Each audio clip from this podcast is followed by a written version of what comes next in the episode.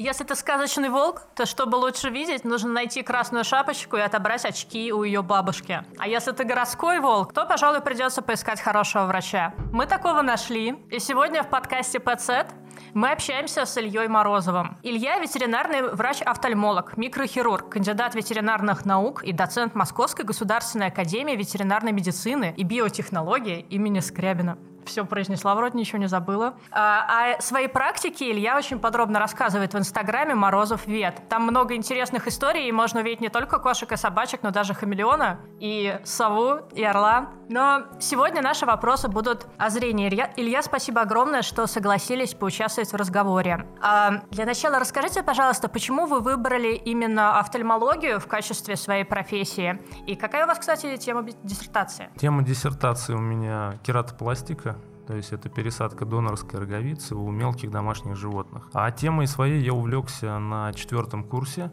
когда попал на кафедру мелких домашних животных, которая занималась именно офтальмологией. Они нам ее активно преподавали, и после этого э, я загорелся этой темой и начал заниматься чисто офтальмологией. И в дальнейшем после окончания пошел в аспирантуру, э, соответственно, по этой тематике, чтобы уже более углубленно изучать интересную мне тему. А какие домашние животные считаются мелкими? А, мелкие собаки, кошки, грызуны, все-все-все. А, помимо, а, соответственно, коров, лошадей, это уже крупные домашние животные. Понятно. А какими случаями из своей практики вы гордитесь? Я горжусь э, всеми вылеченными животными. То есть, а, по сути, любое животное, любой случай, он уникален по-своему. То есть, а, нет такого понятия, как рутина в медицине. Каждое животное требует а, своеобразного подхода, независимо от того, мелкое, крупное и так далее. Поэтому, в принципе, я считаю, что вообще занятие ветеринарной медициной – это для меня гордость, это моя любимая профессия. Да, это видно по каждой фотографии у вас в Инстаграме. Есть ли у вас дома собственное животное, и есть ли у вас какие-то любимчики, может быть, среди животных? Дома у меня кот, есть. А любимчиков как таковых нет. Я люблю работать со всеми животными. Я очень хочу в дальнейшем работать и с крупными, с лошадьми. То есть на данный момент просто такой возможности активно нет, но я активно пытаюсь этим э, заниматься, ищу себе учителей, с кем можно постажироваться, обучаться, чтобы в дальнейшем заниматься и офтальмологией лошадей. Это очень здорово, и в Москве, я думаю, в том числе будет востребовано. А как вы находите общий язык со своими пациентами, и почему они вас так любят и слушаются? То есть, на мой взгляд, э, собаке неприятно, да кому угодно неприятно, когда ему лезут в глаза. Как вы их успокаиваете? На самом деле, если сравнивать с другими ветеринарными врачами, у нас манипуляции достаточно безобидны. Большинство методов нашей диагностики не причиняют никакую боль, они не требуют какой-то инъекционной, введения уколов, то есть мы можем обойтись без этого. Максимально, что животное раздражает, это направленный свет в глаз. Но по большому счету большинство спокойно переносит эти манипуляции, если мы не начинаем их активно фиксировать, как-то жестко подходить к животному. Поэтому вначале мы всегда э, спокойно гладим животное, здороваемся, общаемся, потом начинаем какие-то манипуляции проводить. А бывает даже зачастую владелец нас предупреждает, что животному лучше морду завязать, но если ты не проявляешь какую-то агрессию, они достаточно хорошо переносят общаются с нами. И большинство, ну где-то 90% наших пациентов не требуют какой-то жесткой фиксации. Это здорово, что получается так договориться. А с какими животными и с какими проблемами к вам обращаются чаще всего? Проблемы болезней глаз – это основная проблема, которой я занимаюсь. А, проблем достаточно много. У нас а, достаточно много и а, популярна порода брахиоцефалов, такие как мопсы и различные плоскомордые собачки. У этих собачек чаще всего наколы на различные ветки, палки, так как глазки плохо защищены. И э, учитывая, что мы в Москве живем, у нас э, крупных животных содержат значительно реже, чем мелких, а вот эти мелкие собачки как раз очень сильно подвержены травматизации. То есть если смотреть общую статистику, то больше это все-таки различные травмы. Покусы, укусы, наколы и так далее. А расскажите, кстати, пожалуйста, какие породы собак и какие породы кошек э, наиболее подвержены таким травмам или проблемам с глазами? Ну, я бы сказал, что те же брахиоцефалические породы собак-кошек наиболее подвержены травматизации, а все остальные долихоцефалы, мезоцефалы, такие как овчарки, аналогичные животные, у них глаза лучше защищены, травматизация бывает значительно реже, ну и, соответственно, на приеме они у нас оказываются значительно реже. А, Илья, а бывает ли такое, что владельцы животных совершают какие-то ошибки или неправильно содержат животных дома, неправильно ухаживают, в результате чего животные попадают к вам на прием? А зачастую они просто не обращают внимания на развитие заболевания. Ну, допустим, животное прикрыло глаз.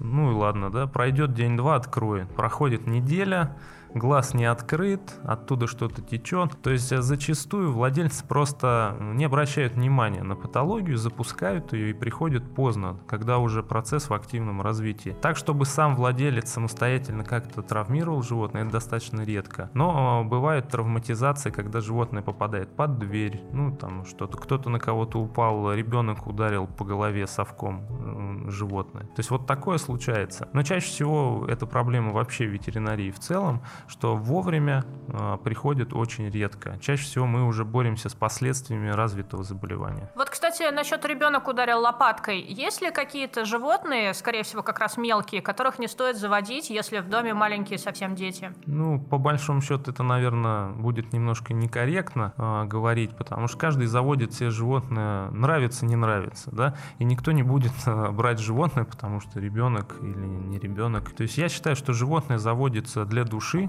да, поэтому если есть ребенок, просто нужно соблюдать какие-то определенные требования, может быть, как-то изолировать животное, когда вы не рядом, создать какие-то вольеры для него, чтобы ребенок не мог э, попасть туда, как-то травмировать животное. Ну и э, при том опасная, э, опасность травматизации чаще у щенков. Когда животное уже взрослое, оно убежит от ребенка, ну, то есть не позволит себя покалечить, по большому счету. Это проблема именно для а, маленький ребенок, маленький щенок, вот, вот возникает ситуация различные. Хорошо, понятно. А расскажите, пожалуйста, какие у вас были самые необычные, может быть, даже экзотические пациенты? А, мы работаем с большим количеством животных.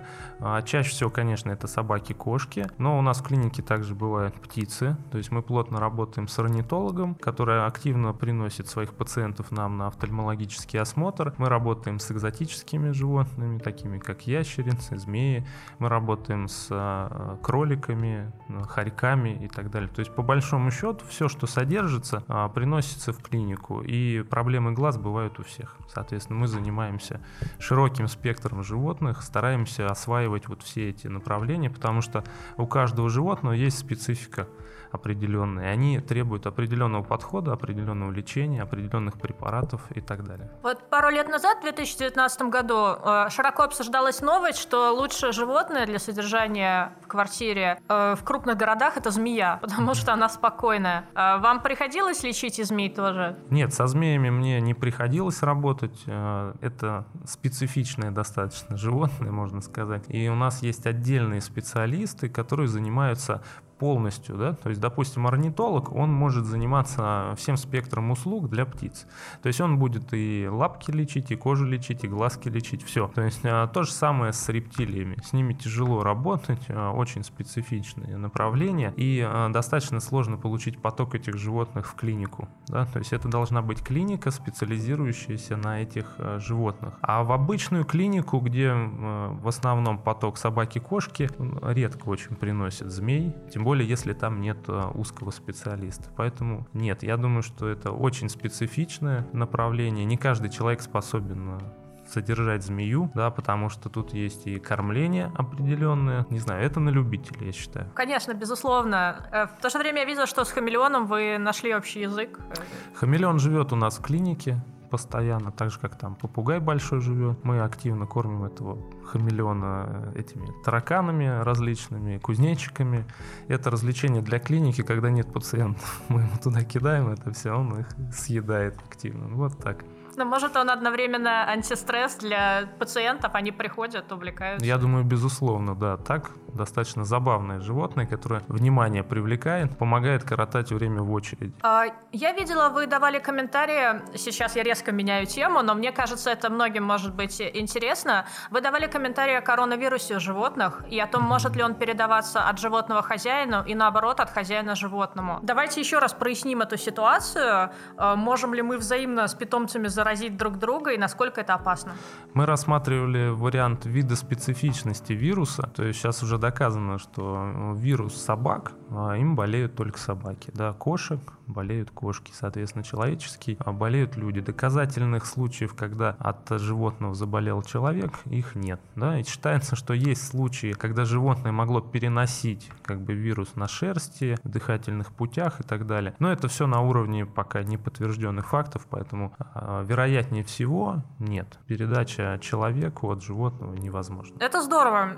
То есть не стоит бояться друг друга. Дальше мне бы хотелось задать несколько вопросов, связанных непосредственно с э, лечением глаз, с заболеваниями глаз. Есть такой известный анекдот про ветеринара и терапевта. Приходит э, ветеринар к терапевту, терапевт спрашивает, на что жалуетесь? Ветеринар. Нет, ну так каждый может. А как вообще по поведению домашнего питомца определить, что у него проблемы со зрением, э, что он будет делать не так? В каких случаях стоит обеспокоиться, обратиться к врачу? Чаще всего животное показывает, что беспокоит глаза э, болью, то есть он прищуривает поврежденный глаз, это чаще всего присутствует. Плюс появляются различные выделения, это слеза, гнойные выделения могут быть. Животное может тереться этим глазом, может чесать его лапой, то есть активно показывает э, хозяину, что что-то беспокоит. А при каких-то серьезных э, нарушениях, повреждениях может изменяться поведение. Может быть отказ от еды, может быть вялое поведение.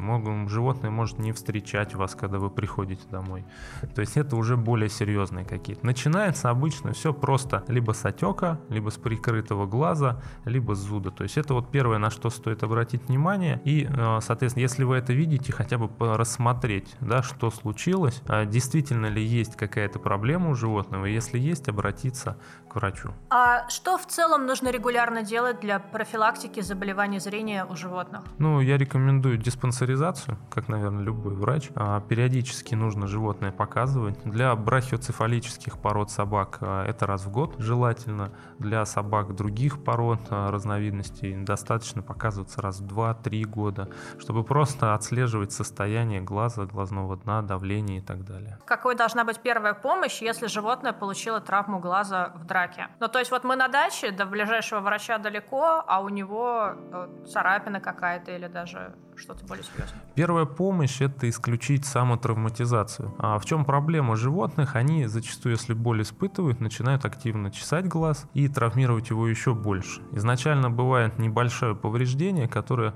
превращается во что-то серьезное. Поэтому первое, что мы рекомендуем делать, это одеть воротник. Воротники есть покупные, но если вы находитесь далеко на даче, воротник можно смастерить из а, бутылки пластиковой, а, из картонки и так далее. Да. То есть на ютубе достаточно достаточно много роликов, как это сделать. То есть э, любителей поэкспериментировать очень много. Поэтому мы сразу одеваем колпак, чтобы животное не разодрало глаз. Мы животное изолируем, чтобы оно в этом колпаке на даче у вас не убежало куда-нибудь. Ну, то есть закрываем в каком-то помещении. А мы промываем активно глаз. А для этого можно использовать физраствор, да просто воду даже можно использовать, чтобы вымыть все оттуда. На случай, если там есть какой-то народный предмет, максимально его вымыть. Вот. И потом желательно вести животное в клинику, потому что дальнейшая диагностика, лечение, она требует уже осмотра специалиста. Можно просто навредить, если начать самолечением заниматься, если оно будет необоснованное. А, понятно, спасибо огромное. Точно это то, что нужно. Теперь такой вопрос о постоянных ухудшениях зрения. Вот вы в очках, я сейчас в линзах. У животных, соответственно, тоже бывает и близорукость, и дальнозоркость, но я никогда не видела собак в очках. А носят ли собаки очки?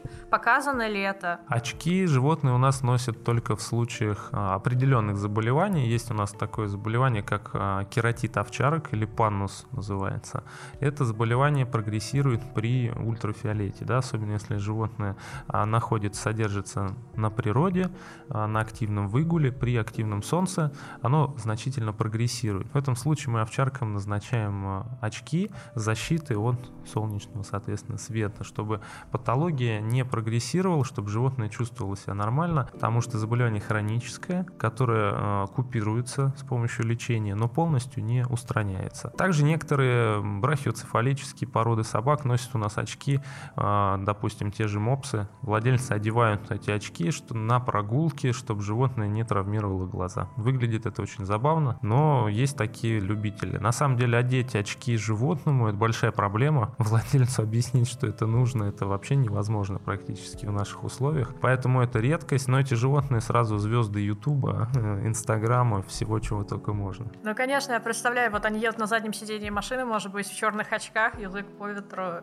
И, а расскажите, вот помимо овчарок и мопсов, для каких пород это может быть показано? Может быть, не только собак, но и кошек или хомячков, я не знаю. Нет, на, по большому счету э, это Э, показания именно при патологии определенной. Как таковых, вот как мы носим э, очки и линзы, коррекция, то есть близорукости, дальнозоркости у животных в принципе невозможно, потому что мы не можем диагностировать это с помощью современной нашей аппаратуры и так далее. Мы у животных можем просто, грубо говоря, констатировать, есть зрение, насколько она хорошая или его нет, или оно снижено. Вот на этом уровне мы играем, потому что, в принципе, коррекция э, зрения у них это, это фантастика на данный момент. То есть лазерную коррекцию не делают, например, животным? Нет, конечно, нет. У них э, другая совершенно работа. Опять же, понимаете, лазерная коррекция делается для комфортного видения человека, а у животных просто так лезть в глаза, на роговицу для чего-то, э, кроме патологического какого-то процесса, mm-hmm. люди не готовы, потому что это достаточно стоит больших денег, это дорогостоящие процедуры, а, и как таковой вообще для красоты там что-то э, животным в офтальмологии не проводится. А расскажите, пожалуйста, вот сейчас э, все начнет скоро цвести. Э, бывает ли, что проблемы с глазами и то, что у животных, то, что они чешутся, краснеют, связаны с некими аллергиями на цветение, на пыль, например, на какие-то вещества в доме? Да, конечно, животные, так же как и люди, подвержены аллергическим реакциям. А много животных у нас э, аллергиков, у которых может начинаться слезотечение. Но причин аллергии достаточно много. Это может быть как пищевые моменты, так и пыль, э, различные цветения. Но чаще-чаще э, у них э, все-таки проблемы связаны с неправильным ростом ресниц, с расположением век, с отсутствием или сужением слезных точек. То есть причин на самом деле достаточно много, а и лидируют все-таки не аллергические причины. Изначально нужно исключать проблемы анатомии, генетики и так далее. То есть у нас очень не контролируется развитие животных как таковых, разведение поведения животных. Поэтому очень часто генетически закрепляются патологии, да, такие как слезотечение, а, пролапс железы третьего века, завороты, вывороты и так далее. То есть а, в разведение пускаются животные, у которых а, было, была эта проблема, которая передается генетически. Соответственно, их детям это передается, от детей пошло детям, все генетически закрепилось. И вот у вас порода, которая очень отдаленно напоминает изначальную свою разновидность. Вот так вот на данный момент у нас. А эти проблемы, они проявляются со временем или уже э, в детстве можно определить там у щенка или у котенка, что, допустим, у него проблемы со вторым веком? У нас есть ряд заболеваний, которые проявляются до года, да, это большинство. Есть заболевания, которые могут проявляться в более поздний период жизни. А есть ли какие-то проблемы, которые возникают из-за того, что животное живет э, в городе, и здесь пыль, шум, бензин и так далее? Или, э, в принципе, у городских и, и животных, животных, которые на природе живут, похожие условия для жизни? Ну, на данном, на данном этапе, наверное, примерно одно и то же. А различается у нас патологии по климатам, да, допустим, если приезжает нам животное откуда-нибудь из теплого района, там, не знаю, а, Италия, например, еще что-то, вот там различается немножечко патология. По климатическим зонам от того, в городе она или на даче живет, не принципиально абсолютно. Дальше у меня несколько вопросов о сложных случаях, а, в том числе о заболеваниях, о которых вы регулярно рассказываете. Например, э, в каком случае может потребоваться окрашивание роговицы? Зачем это вообще нужно и что это за ситуация? Когда?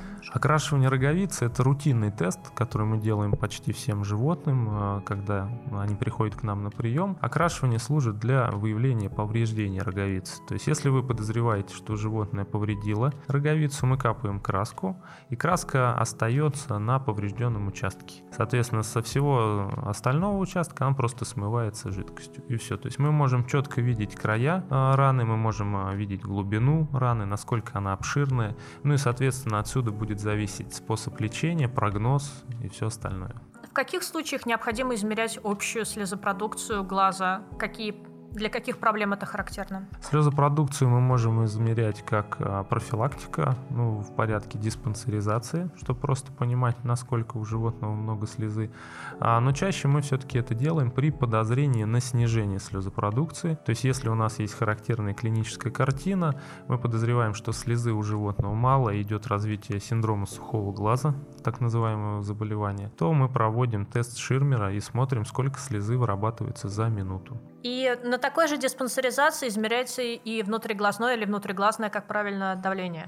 Да, диспансеризация – это полный осмотр глаза. Туда у нас входит и окрашивание, и тесты на слезопродукцию, и измерение внутриглазного давления, и осмотр под увеличением, и офтальмоскопия глазного дна. И в случае, если мы что-то подозреваем, УЗИ глазного дна, то есть это полная диспансеризация, мы полностью можем посмотреть глаз. Это на самом деле уникальный орган, который просматриваем, просматривается со всех вот точек зрения. Да? То есть, и у нас достаточно много аппаратуры, которая позволяет все это сделать в условиях ветеринарной клиники. Спасибо. А расскажите, пожалуйста, эм, как правильно ухаживать за брахицефалами, э, как протирать может быть, глаза, или мне просто кажется, что можно сделать хуже, если, сдел... если, например, протирать глаза слишком часто. Как правильно нужно ухаживать? Мы всегда рекомендуем, если нет никаких проблем, да, нет выделений, животное ничего не беспокоит, не нужно туда лезть. Да, вот это самый лучший вариант, потому что а, есть владельцы, которые очень трепетно относятся к своим животным и готовы протирать им постоянно все, а, даже если это не требуется. Поэтому, если проблема есть, нужно этим заниматься. А на самом деле там нет никаких сложностей, достаточно просто насухо вытереть обычным тампоном, марлей, чем-то еще, а, мокрый участок и все. Главная задача не лезть с этой салфеткой в глаз, а, чтобы не поцарапать ее, не лезть туда с ватными палками и так далее. То есть э, просто должна быть мера во всем, и все. Никаких сложностей в этом нет. Понятно, спасибо. У вас недавно был интересный пост в Инстаграме про продукты, которые могут быть опасными для домашних питомцев. Я думаю, это, э, это советы, которые могут быть полезными любому владельцу животных домашних. Не могли бы вы рассказать еще раз для слушателей, э, чем животных кормить не стоит? Ну, я считаю, что любое животное должно э, питаться определенным образом. Да? Кто-то выбирает натуральную пищу, кто-то выбирает корма. Вот, если вы выбираете корма, желательно исключать э, все варианты натуралки, чтобы животное не могло просто это таскать. Вот, а желательно исключать э, какие-то а, химические вещества из доступа, то есть доступ животного в ванну, например, где есть порошки, какие-то химические реагенты должен отсутствовать. А также сладкое для животных является достаточно сильной проблемой, с которой мы часто сталкиваемся в условиях ветклиник. То есть э, задача владельца достаточно проста. Если вы кормите кормом, то у животного должен быть в доступе только корм. И все. Соответственно, если животное ворует со стола, еще что-то, то животное просто проходит определенный курс кинологов и не заходит на территорию кухни вообще. То есть, да, то есть э, животное просто ложится у кухни и лежит, и все. Это нормальная а, подготовка тренированного животного. А когда они заходят, смотрят вам в глаза и вот э, выпрашивают еду, это все обычно приводит к тому, что они что-то получают, и это потом может вызвать проблемы с печенью, с почками, с внутренними органами и так далее. Вот как-то так. Опять же, очень важный момент э, отучать животных подбирать на улице, потому что многие животные не обучены этому, они активно подбирают. Вот даже сейчас, когда тает снег, все у нас из-под снега поднимается, а там очень всего много и очень часто проблемы с отравлениями и так далее. То же самое происходит, когда у нас сезон шашлыков, все э, норовят кинуть шашлычок собачки, и это просто бум панкреатитов и так далее и тому подобное. То есть просто надо учить э, животное не подбирать, не брать с чужих рук, тогда проблем никаких не будет. Ну, кстати, я сейчас почувствовала свою вину, потому что Этим летом э, был случай, когда мы с друзьями ездили в плавучую баню, и там была собака, и она прям выпрашивала шашлык у нас, и я ее угостила. То есть так делать нельзя ни в коем случае. Или, может быть, она привыкла уже? А уличные животные достаточно выносливы на самом деле. Они могут э, перенести и переварить много разной пищи, в отличие от домашних э, животных, каких-то маленьких, миниатюрных, у которых это резко скажется на состоянии здоровья. На какие болезни стоит обратить внимание, когда животное становится старше? А после шести лет э, практически у всех животных начинает развиваться помутнение хрусталика. То есть э, у них очень часто встречаются э, возрастные изменения, то есть он мутнеет. И люди начинают замечать, что глазки как бы приобретают немножко другой оттенок. А на самом деле это не страшно. Они зачастую живут с этой вот начальной, начальным помутнением. Это никак не влияет на качество жизни, на состояние животного. Но в некоторых случаях катаракта может прогрессировать. При этом она мутнеет, а, люди начинают замечать более такие белые оттенки. А, и вот это вот уже опасно, потому что животное может достаточно быстро потерять зрение. При этом катаракта может развиваться как достаточно долго, так и достаточно быстро. Допустим, а, при сахарном диабете катаракта может развиться вообще в течение там пару часов, и животное полностью может потерять зрение. А поэтому возрастные животные после 6 лет мы рекомендуем показывать офтальмологу хотя бы там раз в полтора полтора-два года. Вот. А если вы видите, что развивается катаракта, показывайте раньше. А есть определенный нюанс, к сожалению, катаракта на данный момент медикаментозно не лечится. То есть как в гуманной медицине, так и у нас а, лечения не существует. Препаратов, кстати говоря, достаточно много, и люди их тоже все активно капают, но доказательности нет. То есть не доказано, что эти препараты работают, поэтому как-то на них возлагать какие-то надежды не приходится. Но в ветеринарии мы так же, как и в гуманной медицине проводим а, удаление поврежденного хрусталика, замена его на линзу и таким образом возвращаем зрение животным. То есть это не какая-то фантастика, это активно делается сейчас в Москве, в Питере, везде. Поэтому важно знать, что просто вовремя нужно обратиться, чтобы вот эти проблемы с хрусталиком не вовлекли в процесс еще какие-то проблемы, когда животное может полностью безвозвратно уже зрение потерять. Спасибо. Илья, кстати, а к э, слову о ситуации, когда животные живут дома без э, зрения, ну то есть животные слепые и владельцы этого не замечают. Были ли еще какие-то ситуации, когда люди приходили к вам на прием и что-то неожиданно выяснялось про их питомцев, что было незаметно? Да, достаточно часто такие ситуации бывают. Это в случае как раз слепых животных, можно сказать. А, зачастую владельцы не знают, что животное слепое. Обычно это животное не вывозится на дачу, живет в квартире, а в этой квартире оно давно находится, то есть это несъемное обычно помещение. Когда люди ездят с места на место, это выплывает, потому что как только мы слепое животное помещаем в новое пространство, в новую квартиру, оно начинает головой сбивать все, все углы, а, шкафы и так далее. А если животное, допустим, жило в квартире, когда у нее присутствовало какое-то зрение, и оно потом постепенно его потеряло, то это вообще никак не будет заметно. И на приеме мы можем э, видеть, что животное слепое, и наша задача просто убедить в этом владельца, потому что зачастую нам говорят, как так, она же видит, она прыгает на подоконник, она смотрит в окно, то есть э, слепое животное, они считают, что не может запрыгнуть, рассчитать расстояние, но если она делала это зрячим, будущем, то почему нет, что им мешает также активно двигаться, жить и так далее. То есть, по сути, надо помнить, что даже если животное ослепло, это не приговор. То есть это не значит, что животное нужно усыплять. Это значит, просто надо животному дать время адаптироваться. Если это собака, значит использовать игрушки со звуком, то есть пищащие, звенящие, гремящие и так далее. То есть э, просто э, нужно по-другому относиться к этому животному. Вот и все. Кстати, это интересная тема. Мы в течение всего разговора говорили в основном о здоровых относительно животных, у которых какие-то проблемы. Наверное, сложнее гораздо в жизни приходится животным слепым, и мне кажется, их неохотно еще и берут. То есть бывает же, что рождаются слепые котята, слепые щенки, и хозяева не хотят брать таких животных. Возникают ли какие-то сложности с адаптацией такого животного дома? На самом деле у нас э, очень много людей, которые занимаются пристройством, подбиранием вот этих несчастных больных животных.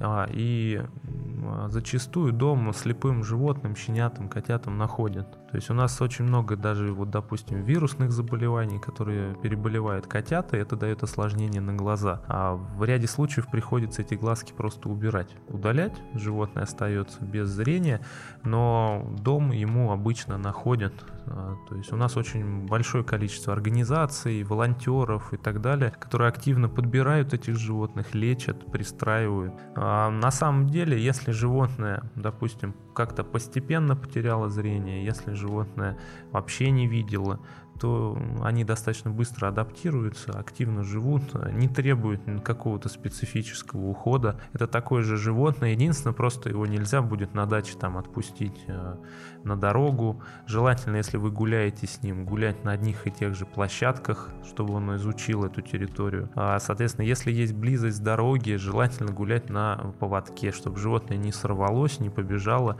не выбежало на дорогу потому что оно просто ее не видит. То есть на самом деле ну, достаточно небольшой список требований, которые придется соблюдать, а так э, такое же активное, веселое животное. Вот и все.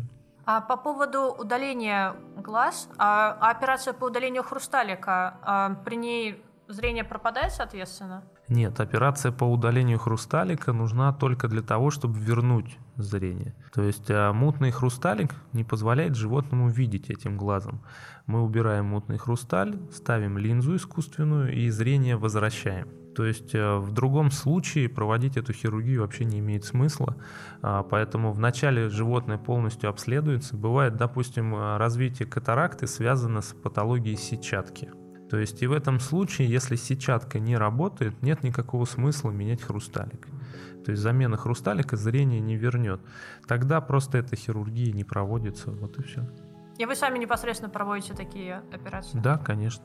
А, некоторые люди, как мой коллега Паша, заводят дома и кошек, и собак. А, какие проблемы могут возникнуть, если дома появляется маленький щенок, а при этом в доме уже есть кошка? Часто у нас очень достаточно часто встречаются случаи травматизма, когда щенки страдают от ударов а, когтями. А, часто это происходит, потому что кошка не привыкла к повышенному вниманию к своей персоне. Щенки активно начинают к ним лезть, они лезут в миски, они лезут кошкам, а, поэтому а, желательно приучать постепенно. Есть такое понятие, что щенков э, нормально воспринимают животные, а агрессию они проявляют больше к взрослым. Да? Но все зависит от характера, темперамента животного и так далее. Поэтому если впервые кошка контактирует с щенком, желательно а, постепенно это делать, чтобы щенок сразу не напрыгивал на животное, чтобы он меньше его стрессовал. А кошке желательно постричь когти как минимум. Может быть даже использовать специальные колпачки на когти. Пусть это будет времянка, но это будет перестраховка, потому что коготь кошки э, очень часто уничтожает глаз просто полностью, и после этой травматизации восстановление невозможно. То есть э, щенок просто в этом возрасте лишается глаза при ударе, а э, заставить щенка не лезть кошки, не гонять ее, это невозможно, поэтому лучше все делать постепенно, кошку обезопасить коготки обрезать, все это сделать. Вот. А в некоторых случаях, если животное все равно проявляет агрессию, думать, как вообще их э, разделить и стоит ли вообще содержать на этих животных вместе, потому что это может плачевно закончиться для щенка, к сожалению. А насчет э, обрезания когтей, это можно сделать самостоятельно с помощью специальных ножниц или лучше съездить к ветеринару, чтобы не травмировать э, кошку? Это на самом деле достаточно простая методика. Я думаю, что это должен уметь любой владелец собаки, кошки. И для этого не нужно посещать клиники. И желательно приучать э, животное к обрезке уже с детства. Ну, чтобы оно понимало, что это нормально, это не страшно, это не больно. Поэтому э, обучиться этому очень легко. Вы можете можете один раз сводить животное к ветврачу и попросить показать вам, как это сделать правильно, вам покажут и в дальнейшем делать самим. Вы можете воспользоваться множественными роликами, записями, как стричь когти животному, то есть их большое количество. А, не нужно этого бояться, там ничего страшного нет. Лучше, если это будете делать вы, потому что все равно, когда вы ведете животное в клинику, это стресс, это определенные ассоциации у животного, это запахи, и там бывает животные там кричат, еще что-то. То есть э, ветклиники, они неохотно ходят, они постоянно, шерсть с них сыпется, когда они в клинику приходят. Поэтому лучше, если можно дома сделать, лучше сделать дома. Илья, спасибо огромное за разговор. Мне кажется, даже у меня зрение немного улучшилось за этот час. И, и, по крайней мере, я буду иметь в виду, как правильно ухаживать за зрением у животных. Спасибо всем, кто нас слушал. Спасибо тоже, в свою очередь, хочу сказать вам за интересный опыт, за общение.